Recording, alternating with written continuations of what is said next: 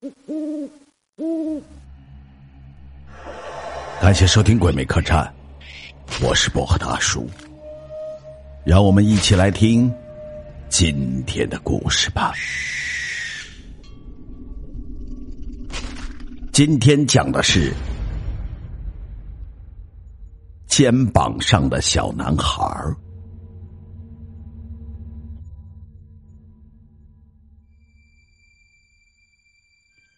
不知道为什么，小浩最近诸事不顺，后背总是感觉像背了一块大石头一样沉重。去医院检查，医生也查不出一个所以然。身体的不适也导致了他工作力不从心，接连做错了好几个计划案，弄得老板是大发雷霆。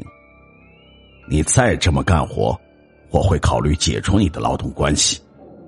领导的话一直回荡在小浩的脑袋里，久久不能散去。说来也怪，这几天晚上下班回到家，小悠悠对着自己狂吠不止，闹腾的很凶，这也让他很纳闷小优是小浩养了三年的哈士奇，平时非常的乖巧，个性非常的温顺。最近不知道怎么回事，只要自己一回家。小优就像看到了敌人一样，扑到自己的身边，对着空气又抓又咬，这让他本就烦躁的心情更加恼火。小优，乖，不闹了。小浩强压心火对小优说，可小优根本就不听。没办法，小浩只好由着他了。好在出租屋在郊区偏僻的地段。住户比较少，这要是在楼里，非得被街坊邻居骂死不可。哎，好了好了，小优，随便你吧。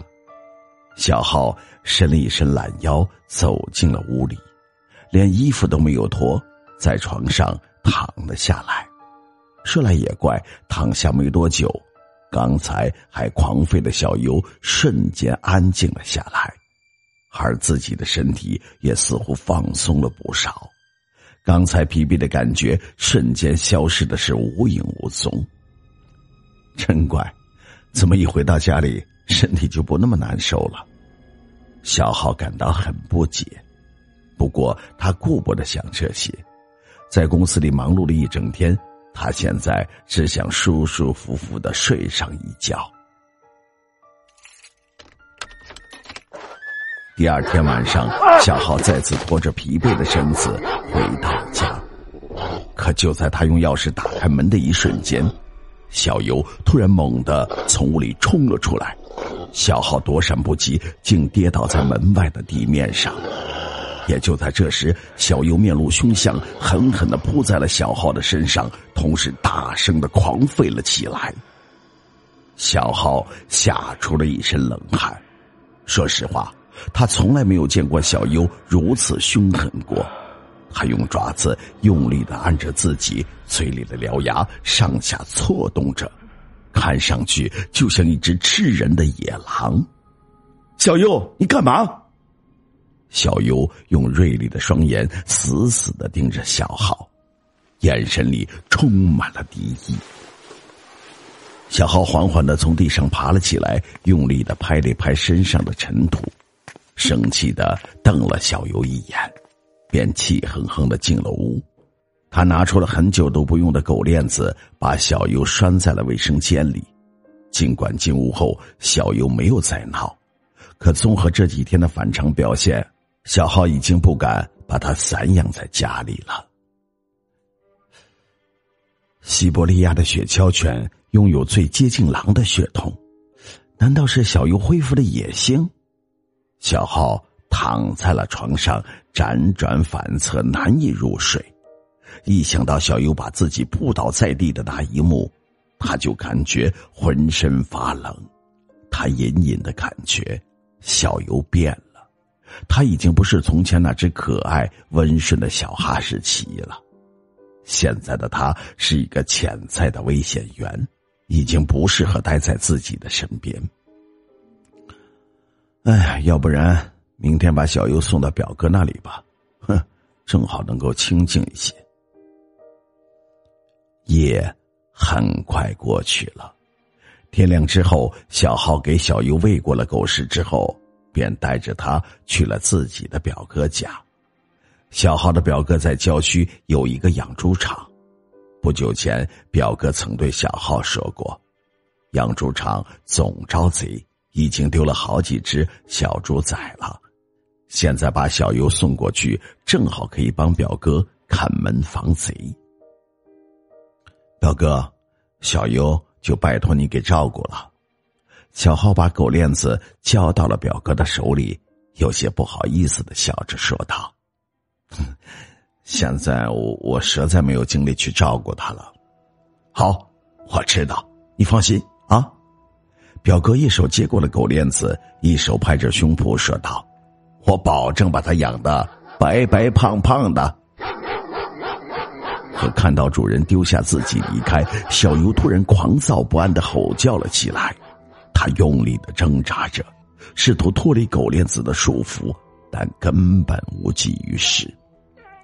他只能可怜巴巴的看着小浩离开的背影，渐行渐远。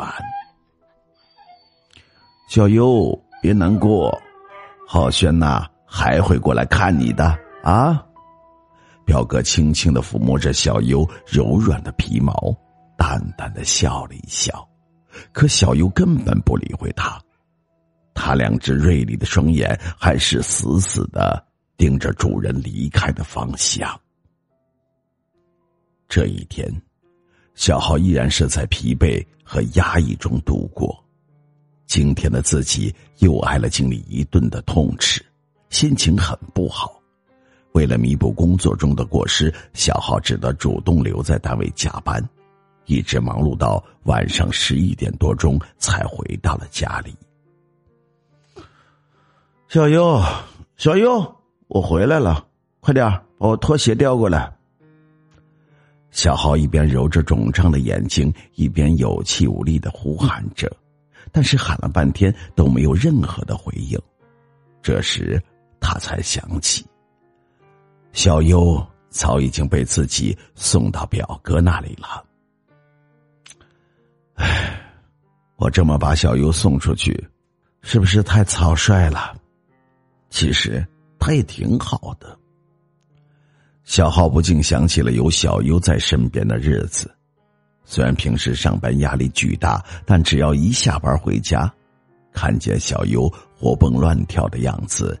他的心情就会变得舒朗了许多。小浩无可奈何的叹了一口气，他拖着沉重的步子挪到了墙边，打开了卫生间的灯后，缓缓的走了进去。小浩来到洗脸盆前，想洗把脸，清醒清醒，但是就在他的眼睛视线。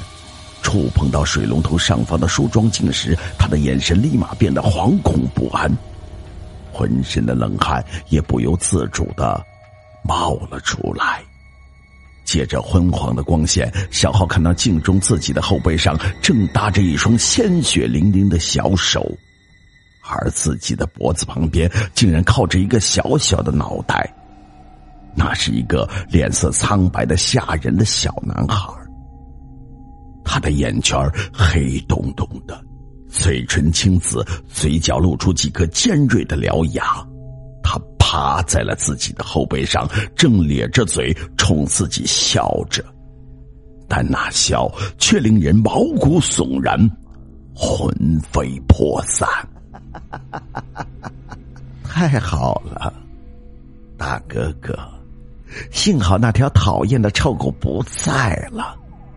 每次我跟着你回家的时候，它就会冲着我乱叫，害得我进不了你家的大门。现在好了，我可以永远的跟着你了。